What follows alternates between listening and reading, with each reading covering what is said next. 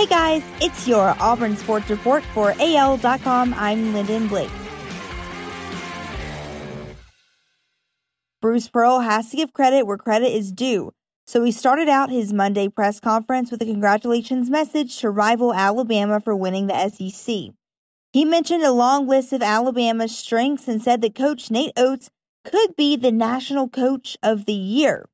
Then he looked at his own team. Auburn's 12 and 13 record this season by no means compares to Alabama's 19 and 6 record, but Pearl found some positives to hold on to as they prepare for Tuesday's 6 p.m. game in Tuscaloosa.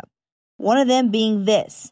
The Tigers have won 9 of their last 13 games against ranked teams, including two this season.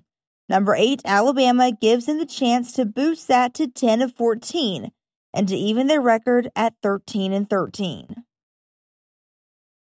Nate Oats is taking no risk when it comes to prepping for Auburn. Will Tiger leading scorer Sharife Cooper play Tuesday night? Oats isn't gambling, with that answer being no given the postseason stakes and the rivalry involved. Auburn coach Bruce Pearl said Cooper remains questionable for the Alabama game with an ankle injury that sidelined him each of the last two games. When that news was relayed to Oats in a Monday video conference with reporters, Doubtful was mistakenly substituted for questionable, but Oats remains skeptical. Doubtful doesn't mean he's not playing, Oats said. Oats added, I've used doubtful before, and maybe that kid ends up playing. We're planning on him playing.